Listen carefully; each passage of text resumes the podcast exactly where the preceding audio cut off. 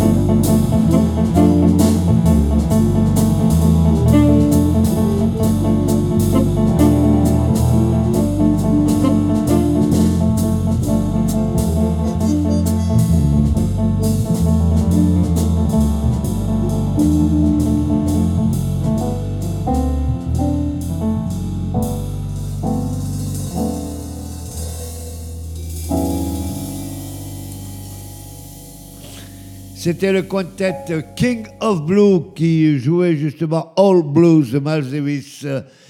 Un hommage à Miles Davis par ce quintet, ce sextet, pardon, qui comprend Frank Taschini au saxophone ténor, Sébastien Chaumont au saxophone alto, Renaud Jansan à la trompette, Frédéric Dolsnitz au piano, Jacques Fernandez, dessinateur, auteur de bande dessinée et, pour l'occasion, contrebassiste, et Laurent Sarien à la batterie. Voilà, et nous allons tout de suite les écouter de nouveau interpréter un autre grand classique issu de Kind of Blue, Blue in Green.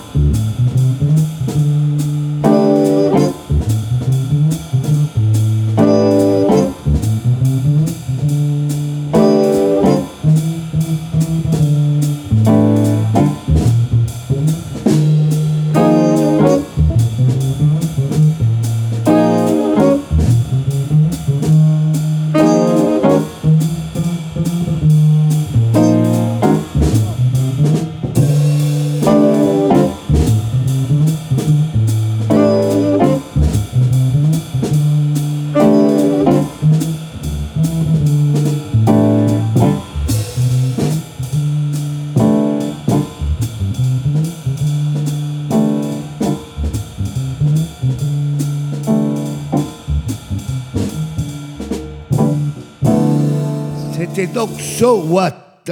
Et alors, une composition de Miles Davis, bien sûr, dans la boîte de jazz, êtes toujours dans la boîte de jazz sur les ondes d'Agora, en direct des locaux d'Imagro Productions. Et nous écoutons évidemment cet hommage à Miles Davis, Miles Davis pardon, excusez ma voix car j'ai un rhume. Cet hommage à Miles Davis rendu par le quintet de le sextet, pardon, encore une fois, de Jacques Ferrandez. Euh, nous avons donc écouté So What. Nous allons maintenant continuer avec le second album du disque, le second morceau, pardon, du disque, qui fait immédiatement suite à So What sur le vinyle. C'est le fameux Freddy Freeloader, qui, pour la petite histoire, le seul morceau du disque original de Kind of Blue où Bill Evans n'est pas au piano. C'est euh, Winton Kelly qui, à l'époque, était le pianiste du quintet de Miles, qui tient les 88 notes. Donc, Freddie Freeloader, Miles Davis Sextet.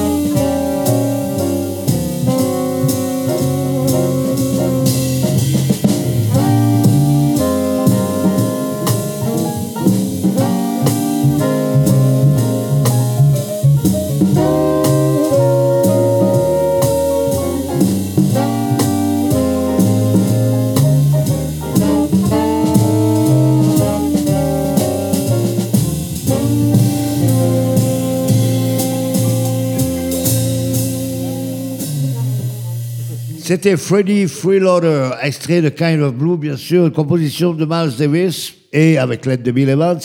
Pour la petite histoire, euh, Freddie Freeloader, ça veut dire euh, Freddie qui charge gratuitement. C'était un dealer qui d'ailleurs était handicapé, qui planquait euh, la drogue dans les accoudoirs de son fauteuil. Pardon et qui, comme il était un grand amateur de jazz, un grand fan de Miles, lui donnait la drogue souvent gratuitement. Voilà pour la petite histoire. Pour terminer, terminer pardon, cette première heure d'émission, nous allons écouter donc ce fameux live Miles Davis à la Villette à Paris en 1991, quelques mois malheureusement avant sa mort. Miles Davis avait réuni un all-star de musiciens une incroyable pléiade de musiciens parmi ceux qui l'ont accompagné. Nous allons écouter dans cette fameuse composition Jean-Pierre, qui qu'il avait dédié au beau-fils de sa compagne de l'époque. Et nous allons écouter Miles Davis à la trompette, accompagné par Kenny Garrett au saxophone, Bill Evans au saxophone ténor, euh, Chick Corea au piano, Marcus Miller à la basse, le, neveu pardon, de Miles, M. Vincent Wilburn Jr., à la batterie pour cette version euh, magnifique de Jean-Pierre. Et j'oubliais aussi John Scofield à la guitare. Jean-Pierre, Miles Davis All-Star, La Villette, 1991, dans la boîte de jazz.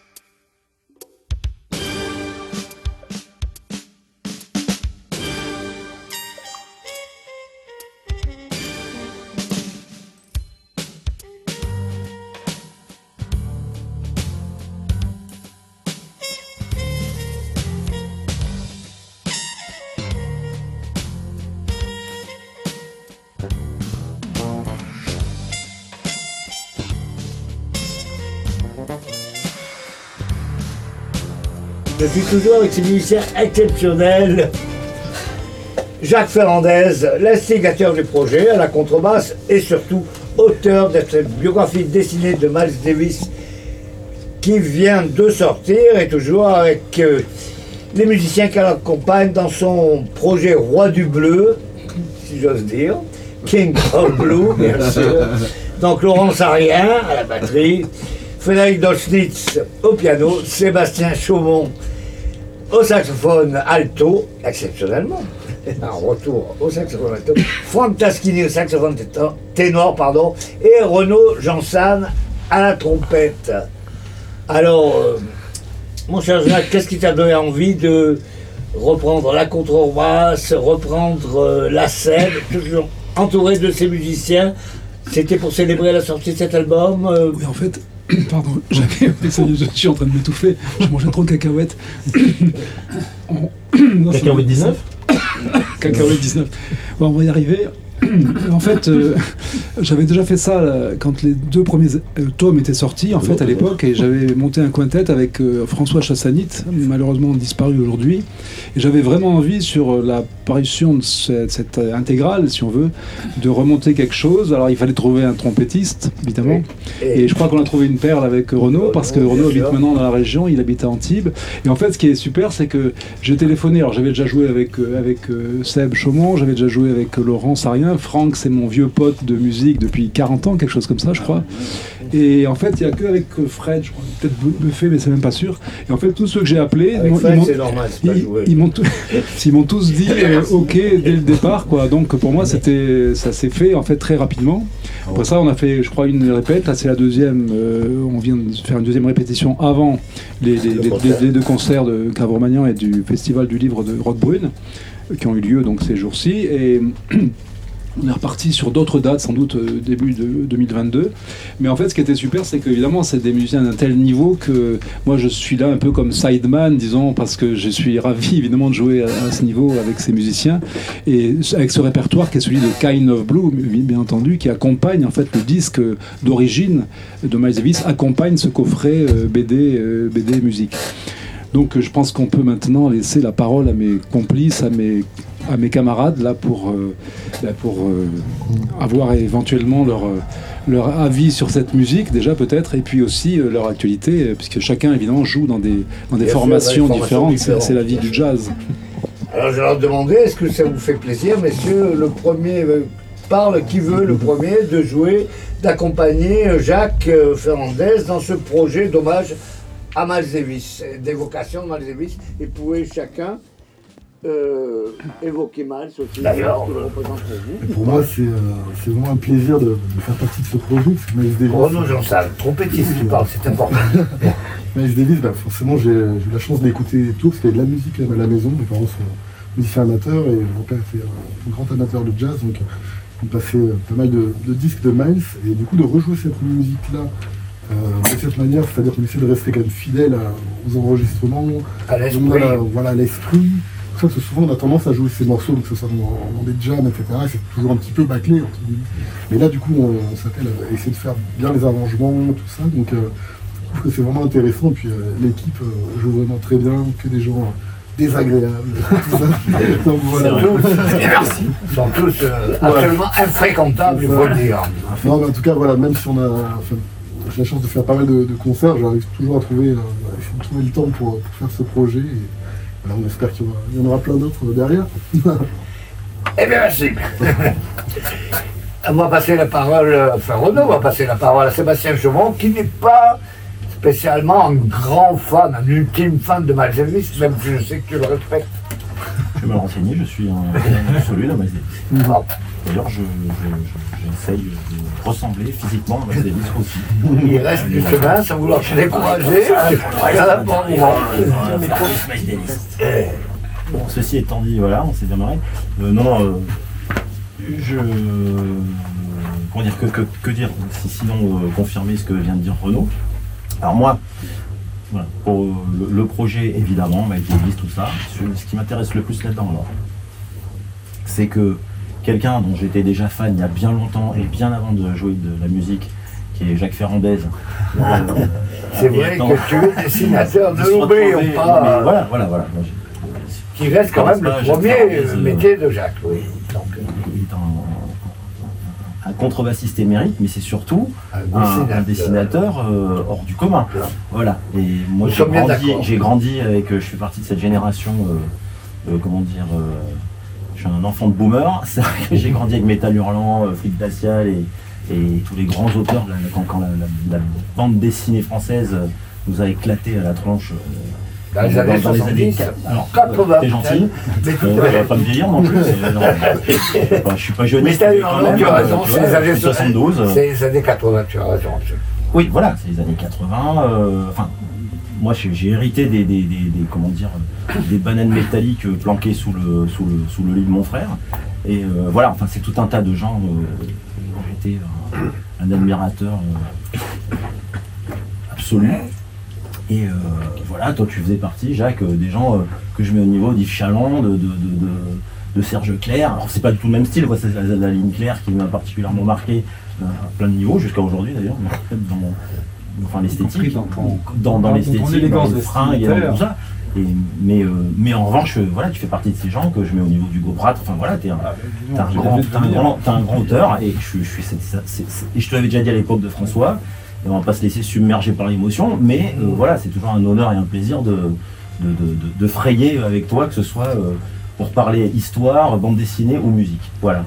Et en plus de tout ça, tu me donnes l'occasion de, retrouver Fred au piano, qui entre-temps est devenu un, formidable trompettiste, mais que moi j'aime, je suis content de le voir au piano. Parce que ces derniers temps, j'ai beaucoup à la trompette. Et, d'avoir enfin l'occasion de, jouer de la musique à côté de cette perle, et je confirme, hein, c'est, j'en ai une. Euh, qui, est euh, Renaud Janssen. Voilà, c'était une occasion qui, devait se présenter euh, euh, maintenant. Voilà. on était sans perles et sans reproche. Et je vais passer donc la, parole à micro à Fred Dolsnis qui a un truc à dire. Sinon, je ne vais pas m'arrêter. Ah, voilà, merci en tout cas.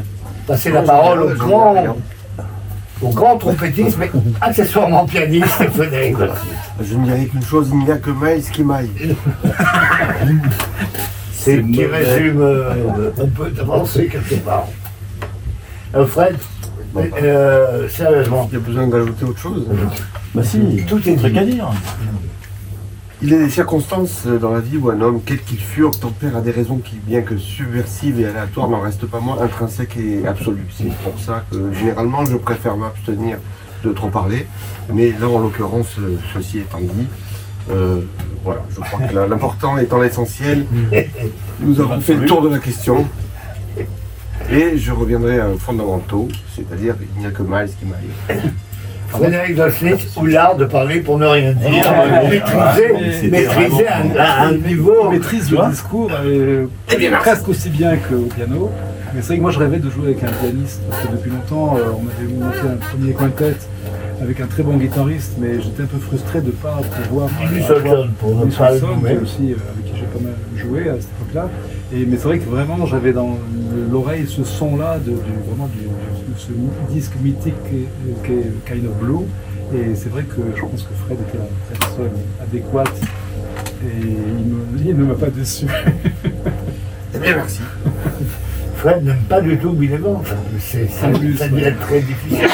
Ouais, rétablir la, vraie paternité du, thème euh, Blue and Green, parce qu'on a toujours pensé que c'était quand même Bill Evans qui l'avait. En fait, c'était une collaboration. Ah, ça y est, je pars.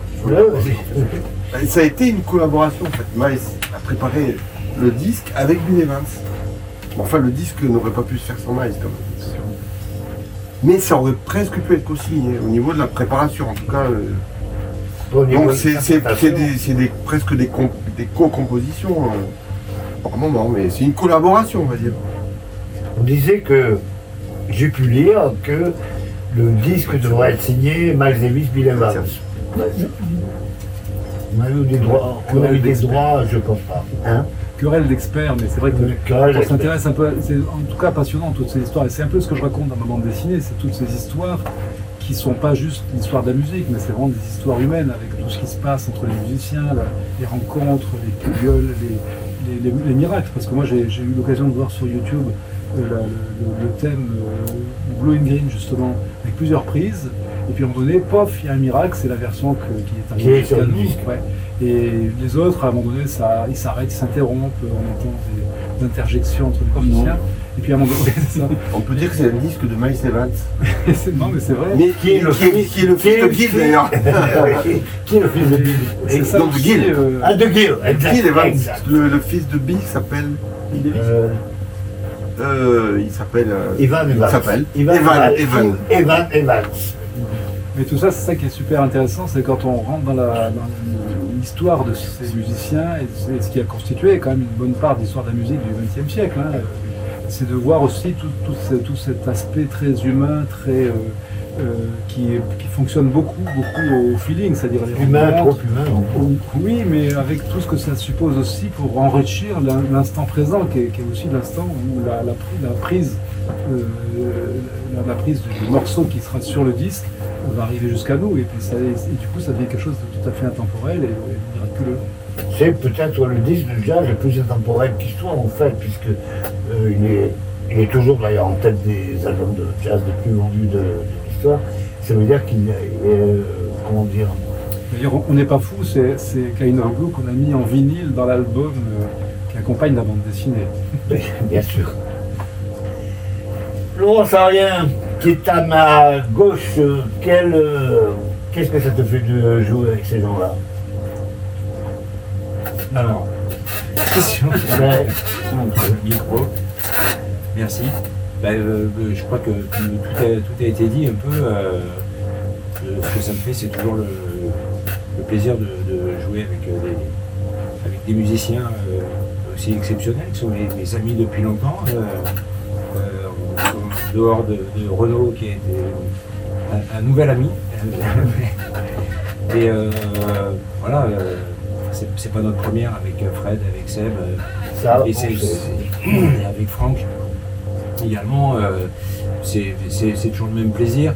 Euh, avec Jacques, avec alors, et, et avec, avec Jacques, c'est, un plaisir euh, particulier aussi. On a, on a, on a fait l'exercice il, y a, il y a une dizaine d'années. C'était en 2006 que- Ça, nous ramène au, au- au- au souvenir de, de François aussi, bien sûr Effectivement.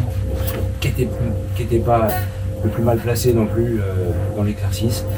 Euh, voilà, c'est ce qui enlève rien à la, fraîcheur, euh, au plaisir de, pouvoir euh, renouveler ça avec, euh, avec Renault. Et d'ailleurs, si s'il n'y avait pas eu quelqu'un comme Renault, c'était difficile de, se- reprêter à ce- cet exercice. Mais D'ailleurs, je crois que Renaud, euh, quand je lui ai envoyé une petite vidéo du, du groupe qu'on avait formé à l'époque avec François Chassagnit, le retour qu'il a eu vers moi, c'est de dire Ah, ben, je suis très ému parce que j'ai eu l'occasion de jouer avec François en masterclass à Martial. Effectivement, ça a été vraiment mon seul trom- euh, professeur de trompette jazz, disons. J'ai des, des professeurs de jazz, mais ça a été vraiment euh, mon seul professeur de trompette et j'étais très euh, heureux de, de faire ce stage de jazz à Martial. de travailler Des avec- masterclass Voilà, c'est qu'il animait masterclass. Martiac, oui. Exactement, et moi j'y allais, je l'ai fait deux ou trois fois, et à chaque fois c'était toujours, on apprenait énormément avec François. C'était euh, vraiment quand j'ai appris, bah, comme tout le monde, c'était vraiment très dur.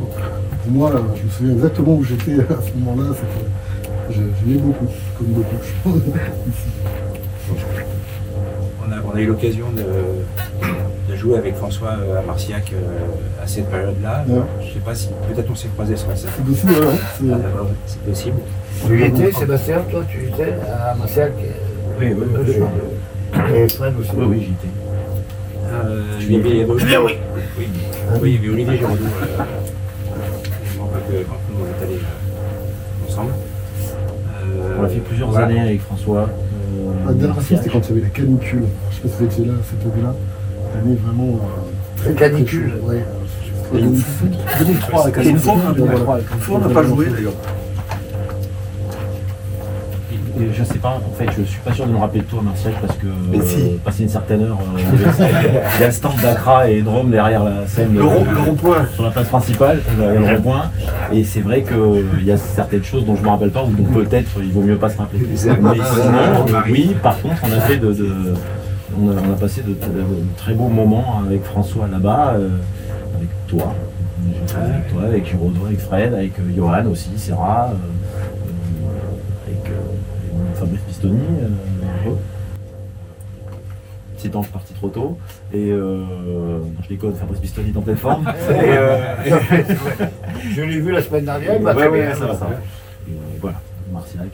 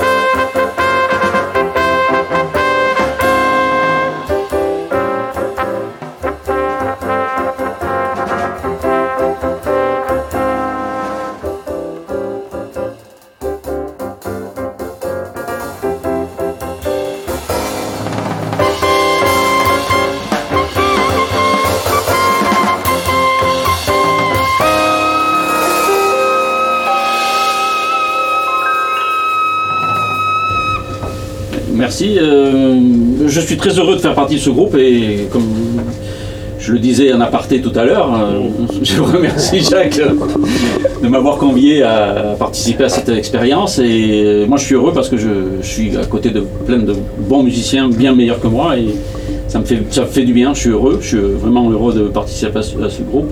Je suis heureux de jouer ces morceaux parce qu'on on, s'aperçoit que en les jouant, finalement, euh, ces morceaux qu'on a entendus des, des tas de fois, euh, on, va les redécouvrir et puis on va, trouver des petits trucs aussi. En les jouant, on va trouver des petits trucs qu'on n'avait pas vus. euh, en les jouant comme ça, quand on fait le bœuf, c'est pas pareil, euh, quand on le travaille vraiment. Et euh, voilà, je suis heureux pour ça. je remercie Jacques. Par rapport à Miles Davis, Miles Davis, ben, c'est le maître, c'est un des maîtres du jazz. Et à cette période-là de, Kind of Blue avec Miles et avec Coltrane et, et Cannonball. C'est extraordinaire, c'est vraiment euh, magnifique. Et voilà, c'est tout ce que j'avais à dire. Voilà. Merci beaucoup. J'ai quand, même, euh, j'ai quand même une dernière question à te poser. Je l'ai déjà posée à l'aparté, comme on disait. Est-ce que tu es client de toutes les périodes de Davis ou euh, il y a certaines que tu préfères à d'autres? Ah, Je préfère le, le- tout, le début, enfin une bonne partie du début. Et, euh, de 1949 Ouais, ouais, euh, et après j'ai un peu, j'ai un peu de difficulté avec la, la période des années 70 où c'est euh, électrique. euh, avec lui, il y avait Dave Liman qui est un super saxophoniste, mais bon, qui- que j'adore, j'adore Dave Liman, j'adore Miles, mais euh, je, je suis peut-être pas encore prêt à, à assimiler cette musique. Après la période d'après, euh, quand il jouait avec Marcus Miller, euh, tout, tout, tout ça, oui, ça, Kenny Garrett, ça, ça, ça me parle. hein, voilà, t'en parles plus. ah oui. Merci. C'est-à-dire, c'est-à-dire qu'à l'époque, Miles, et vous pouvez commenter, vous avez le droit, il essayait de joindre le public, euh, on peut dire le public rock, en Mhm, fait. mhm. Donc il s'inspirait à l'époque beaucoup de gens comme Jimi Hendrix, euh, Sly Stone, James Brown, enfin le public rock, rock funk. Donc il avait fait une, une césure dans sa musique. Il, s'orientait vers une musique plus électrique et plus, plus propice à plaire aux jeunes. Tu penses que c'est pour ça euh, que ça. Ben, moi, ça je- ne te, pla- ça te plaît pas pour ça Non, j'adore- trop commer- entre guillemets commercial, alors qu'en fait, c'est pas non. du tout commercial. Moi j'adore, j'adore euh, James Brown. Ouais, voilà. J'adore James Brown, c'est un de mes musiciens préférés. Euh, les concerts euh, sur Sex Machine, euh, qui est un concert live, euh, je l'ai, je l'ai écouté je sais pas combien de fois. Avec, il y a des changements de, de tempo, c'est, c'est super, c'est extraordinaire. Euh, James Brown, euh, Jimi Hendrix, j'adore aussi.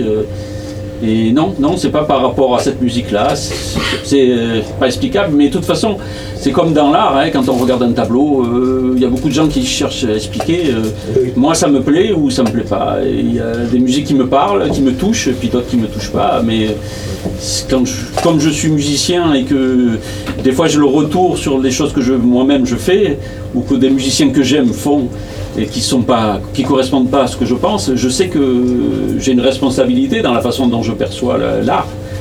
Mais c'est comme ça. euh, Il y en a qui, il y a des, des choses qui me touchent et puis d'autres qui me touchent pas. touches pas. Voilà. Tout à. Ben, je vais passer le micro à Fred Dosnitz, ici un, parce que, parce que tu as des choses à dire. Eh bien, merci. Ce sujet-là, parce que Fred, avec ses groupes euh, Collectif MD et Jimmy Brown Experience, a, a exploré euh, la période électrique de Miles Davis dont tu Ah. parlais. Euh, il a joué beaucoup de, de la musique de, Ma- de Miles Davis de cette période-là. Alors, pourquoi à toi, Fred, elle, elle a parlé euh, spécialement cette musique?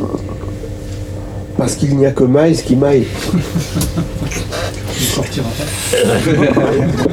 Quoi dire de plus? Et sérieusement, qu'est-ce C'est vrai, mais c'est vrai. Mais je sais. Et qu'est-ce qui, qui te parlait particulièrement? Dans ces musiques Tu es un grand jazzman, tout le monde le sait. Je ne fais pas Bah, ta pub, mais tout le monde le sait que tu, que tu es un, un grand pianiste de jazz dans tous les styles. Aussi bien dans le style classique, on va dire à la art tatum, en gros, que euh, actuellement au piano électrique, à l'orgue, au synthétiseur, enfin, en plein de domaines. Qu'est-ce qui t'a frappé particulièrement? Pourquoi as-tu voulu explorer cette période un peu décriée, comme l'a fait notre ami Franck. Ah oui, mais attention parce qu'on joue aussi des trucs des années 80. hein. Ah oui. Aussi, on mélange, on- moi, je suis pour le mélange. Voilà. Ah oui. Voilà. Et puis, et puis c'était amusant de jouer la trompette avec la Wawa aussi. Euh, voilà. Et puis, puis, puis bon. Quoi c'était, l'époque, euh, tu jouais surtout. Et puis c'était, il y avait, il y avait une équipe qui, qui se prêtait à jouer ça aussi. Mais on a, on a joué, on jouait des morceaux de, de, de, de l'album Decoy. on jouait- et voilà. Mais bon, moi, euh, moi, je suis fan inconditionnel. Donc, euh. et puis comme euh, voilà, je me suis essayé un peu la trompette. En 91, il y avait tout le monde euh, au concert. Hein? Attends, je Oui, parce passe la parole à, À, à à Laurent Sarrière, C'est qui est le batteur du groupe, je vous le oh. rappelle. en, en 91, le dernier concert euh, dont, dont on parle et, et qui, pour le coup, euh, fait le, le- Illustré le sujet. par, par, euh, Voilà, voilà, là il y avait tout le monde. Il y avait, il y avait toute la période euh, acoustique, enfin pour tous les gens qui restaient, avec malheureusement beaucoup d'absents, mais voilà. Et puis il y a eu toute la période électrique aussi après. Il y avait, il y avait Chick Corea, il y avait, il y avait effectivement Dave Liebman, il y avait Steve Grossman aussi de cette époque-là qui est un saxophoniste si exceptionnel. Euh, voilà, c'est juste ce que je voulais, euh, ce que je voulais rajouter. Voilà. Et mon cher Jacques, comme tu es euh, l'invité principal de l'émission, aussi le, le comment dire, le- la cheville ouvrière, le fondateur du groupe, quel est toi ton rapport avec la musique de Miles Davis pendant toutes ces, ces périodes? Comme l'a dit Laurent, effectivement, moi j'ai eu la chance, la chance d'assister à ce, à ce concert à la Villette là, au mois de juillet 91, deux mois avant la mort de Miles Davis. Il y a eu une espèce de rétrospective vivante sur la scène avec euh, ce qu'on pourrait considérer comme un concert testament, parce que Miles voulait plus du tout faire ça, il voulait pas rejouer les vieux trucs, etc. Quoi qu'il euh, je peux me permettre de t'interrompre en disant qu'il l'avait fait deux mois avant avec Quincy Jones. C'était pas deux mois, c'était deux jours avant. Deux jours à, à avant. Montreux, ouais, à Montreux, non, absolument. pour Ouais. moi, Non, tout à fait. Non, mais c'était comme s'il il savait qu'il n'en avait plus pour très Pour très longtemps, et puis longtemps. il fallait qu'il lègue quelque chose qui le fasse revenir lui-même à ce qu'il a, à, tout son parcours, quoi. Et là, c'était génial parce que euh, réentendre Miles jouer du bebop avec euh, Jackie McLean et avec euh, un contrebassiste, moi qui suis contrebassiste, c'était Dave Holland à la contrebasse. Voyez, donc ça, c'était complètement inédit. Enfin, c'était- inouï au sens propre du terme. Et puis effectivement, tout ça, tout ça a déroulé. Il y a une magnifique version de Beaches Brew avec il y avait Wayne Shorter, Joseph Zavinul. Enfin, vous voyez, c'était un truc absolument incroyable ce concert. C'est pour ça que ça m'a servi un peu de, de- de prétexte pour mon histoire, pour clôturer cette, cette vie bien remplie de Miles Davis. D'accord. Et tu n'as pas, je veux dire, euh, essayé d'explorer plus euh, entre, on peut dire, euh, la deuxième partie de ton œuvre rapportée à Miles Davis, il y a quand même un trou entre la fin des années 60-70 Ouais, mais vous savez, on et a- les années 90. Oui, mais on a. Tout ça était présent ce soir-là, parce qu'effectivement, Oui. il n'y a, pas eu de discontinuité. Il est venu avec son groupe du moment, et puis il y a Daryl Jones, qui était son bassiste, de- qui avait remplacé Marcus Muller dès que, dès que Marcus Muller est parti vers d'autres aventures. Donc vraiment, il y a eu une Qui est espèce membre des Rolling Stones maintenant, pour Absolument. histoire. Mais c'est pour dire qu'il y a eu une espèce de continuité en, en deux heures, deux heures et demie de concert ce soir-là qui était absolument incroyable. Et moi, évidemment, pour moi, c'était aussi, euh, quand j'ai appris deux mois plus tard la mort de Miles Davis, c'était comme s'il avait conclu vraiment en beauté et sans rien renier de tout ce qu'il avait été. Parce que tout ça, c'est aussi une partie de l'histoire de la musique du XXe siècle, en- encore une fois, dans, laquelle il a été un, des grands pourvoyeurs de, de, et de musique. Donc, euh, pour moi, j'étais très chanceux de pouvoir assister à ce concert. Et en fait, après ça, oui, l'histoire de Miles Davis, on aurait pu la décliner en, en 100 pages, 200 pages, 1000 pages. hein. Moi, à, à ma disposition, en bande dessinée, on a fait un album qui fait à peu près euh, euh, 50 ou 60 pages, euh, qui déjà pose des jalons comme ça et qui permet d'aller à la rencontre de ce musicien et de ce, de ce génie, on peut le dire. On peut le dire tout à fait. Donc, euh, on va écouter euh, un morceau euh, choisi par tes Oui, parce qu'on m'a demandé euh, quel morceau j'aimerais écouter. En fait, moi, il y a un contrebassiste que j'aime beaucoup qui est mort il y a, quelques, il y a peu de temps, c'est Charlie Haddon. Oui, Parce que moi, il me, en tant que contrebassiste, il me rassure beaucoup parce que c'est pas quelqu'un qui fait des milliers de notes, c'est pas un virtuose absolu de son instrument, mais il a toujours le son, la bonne note là où il faut, etc. Et là, il s'était un peu réconcilié. J'avais cru comprendre qu'avec Keith Jarrett, il y avait eu un- un- une période un peu orageuse. Et à la fin, de, à- la fin de sa vie, il est venu rejouer avec Keith Jarrett dans le studio studio qui est installé dans la maison de, de Keith Jarrett. Et ils ont joué un, deux magnifiques disques en duo. Et peut-être pour conclure, euh, un morceau que j'aime beaucoup, qui est une balade qui s'appelle Goodbye, et qui est ce thème joué par euh, Keith Jarrett et Charlie Haddon, peut-être en conclusion de cette, euh, de cette émission. De la boîte de jazz sur Agora. Merci, merci Jacques. Merci messieurs. Merci d'avoir participé à l'émission, d'avoir eu l'amabilité de répondre à mes questions. Merci.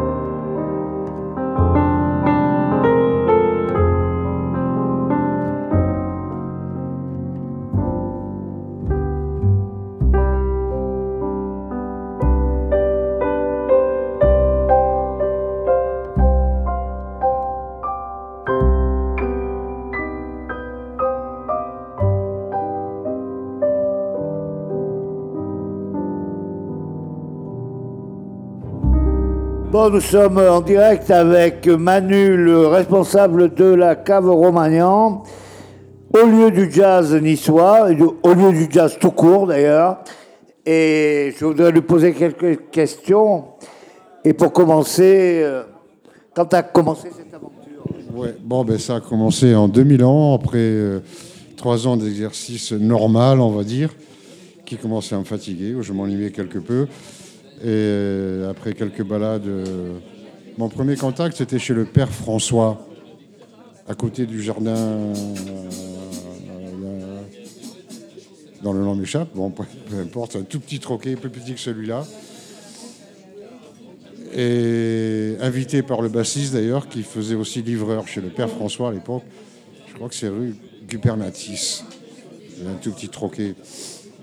Donc j'y suis allé pour les écouter et là j'ai pris peur parce que c'était plus petit qu'ici et c'était à bloc de monde et ça jouait des gens sur les trottoirs, sur les capots des voitures.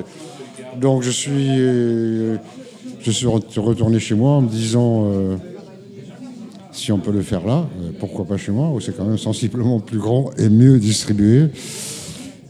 Et voilà, le hasard faisant bien les choses, le même soir, ma compagne m'apprend qu'elle avait écouté une émission à la radio, Fréquence K, où des musiciens de jazz, en l'occurrence à l'époque c'était Miss Arte Mesclin, Kiki Giglion et toute la bande, qui proposaient leur service. Donc je les ai appelés et la semaine d'après ça partait avec Miss Arte Mesclin, et ça s'est pas démenti jusqu'à aujourd'hui. À raison à l'époque d'une fois par mois, puis la deuxième année deux fois, et puis après euh, tous les samedis, sans faute. Voilà. Et disons qu'aujourd'hui c'est ce qui me tient. C'est-à-dire que c'est une, aventure qui a commencé donc en 2001, c'est bien ça? Ça fait 20 ans. Donc, et 20 ans, euh, la cave Romagnan continue toujours son chemin, en tout cas son chemin jazzistique pour l'instant. Et euh, on ne nommera pas, ça prendrait trop de temps, tous les grands musiciens qui sont passés ici, de euh, carrière nationale et internationale, oui. Aussi bien des Anglais que des Américains, des... un peu tous les des Sud-Américains et des grands Nordiques euh, de la, de la Suède en passant par la Finlande, l'Allemagne, euh, la Suisse, il y en a eu quelques-uns, l'Italie. Presque toute la planète a défilé ici. Oui, Paul Giffray, beaucoup d'Américains, c'est vrai, qui étaient un peu expatriés, ou pas d'ailleurs, et qui ont. euh, c'est devenu en fait un, en- un endroit incontournable du jazz à Nice, sur la côte d'Azur, on peut dire en général. Oui, effectivement, ça me, ça me surprend toujours vu la modestie euh, des locaux. Et c'est là où j'apprécie vraiment la générosité des musiciens. Musiciens à qui je tiens à rendre hommage d'ailleurs, parce que pour moi, euh, ce sont de vrais yogis. Ça a l'air facile quand on les entend comme ça en concert. Quand on imagine le nombre d'heures de travail qu'il y a derrière, l'apprentissage, la formation, les répétitions. Et apparemment, ils ont tous plaisir à revenir euh, se produire dans cet endroit, ce qui me touche beaucoup. Donc merci à tous les musiciens. Euh, fait, puisque beaucoup de musiciens que j'ai la chance de connaître demandent à passer à la cave Romagnan, et pour eux, c'est un endroit, euh, comment dire, incontournable, pour employer un terme un peu galvaudé, mais néanmoins, pour eux, passer à la cave Romagnan, c'est une étape importante. Donc je voudrais dire des choses plus essentielles sur le jazz, qui est une passion qui me nourrit depuis euh, 50 ans. D'ailleurs, je me venge avec des soirées comme ça de mon côté musicien frustré. Mais bon, la vengeance est belle. Et ce que je veux dire par rapport au côté essentiel du jazz, c'est que euh, j'ai eu deux, ou trois visions récemment. Je pense que la musique et la danse ont été inventées à la préhistoire par les enfants, d'abord. Et que ça a été repris ensuite par les adultes et formalisé. Et pour rester sur le jazz, euh, ça c'est la dernière. J'ai l'impression que le jazz, avec sa capacité d'a- d'assimiler toutes les musiques, toutes les tendances, tous les styles, c'est un peu l'équivalent du certain nombre comme le nombre pi en mathématiques. C'est-à-dire qu'il va à l'infini. On ne trouvera jamais une formule spéciale pour le coincer. Il va toujours continuer à évoluer, à, se répandre, et j'espère. On pourrait reprendre euh, par rapport à ce que tu dis, le mot d'Éric Dolphy, euh, le jazz, ça passe au- au- aussi vite euh, que possible. Si vous avez la chance d'être là, profitez-en parce que dans quelques instants, il sera déjà ailleurs. Voilà. Euh, dernier point dans les visions comme ça de l'au-delà, c'est que c'est mon sentiment. Je crois que la musique, c'est la seule magie qui marche vraiment. pour en avoir essayé d'autres. Là, ici, ça marche. Sûr. Allez, next one. Non, je voulais dire, est-ce que pour l'instant, tu as toujours envie de continuer? Tu, as- tu, tu tires autant de, de plaisir de ces soirées jazz? Oui, ben c'est comme le nombre de pi. Le nombre pi, je pense que ça finira jamais, ça. Et j'espère pouvoir retourner à la pratique moi-même euh, dès que je serai retiré des affaires. Donc je vois pas de fin au jazz. C'est l'infini. Pour moi, le jazz, c'est l'infini. Nous souhaitons pour toi que tu, que tu retournes aux affaires le plus vite possible et pour notre plaisir à nous, nous, nous espérons que la cave Romagnan va continuer encore longtemps à nous, produ- à nous proposer des concerts de très haute qualité, comme ça a toujours été le tout cas. notre possible pour que ça continue à marcher. Merci. Merci Manu, merci. Voilà, bravo.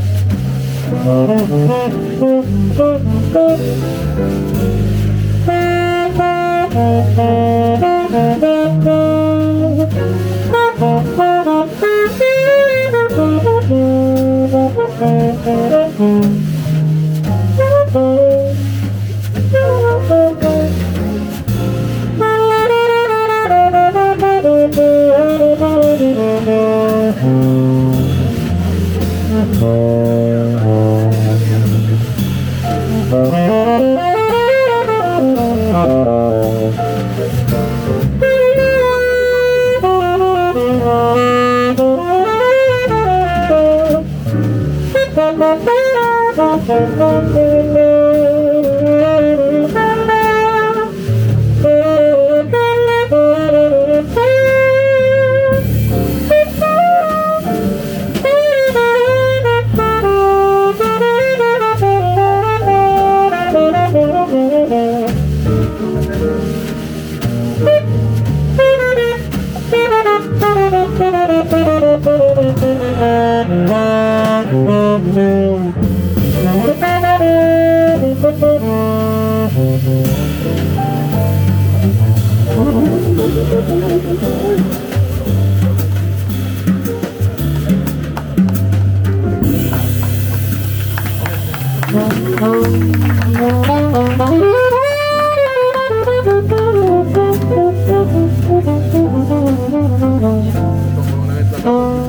风。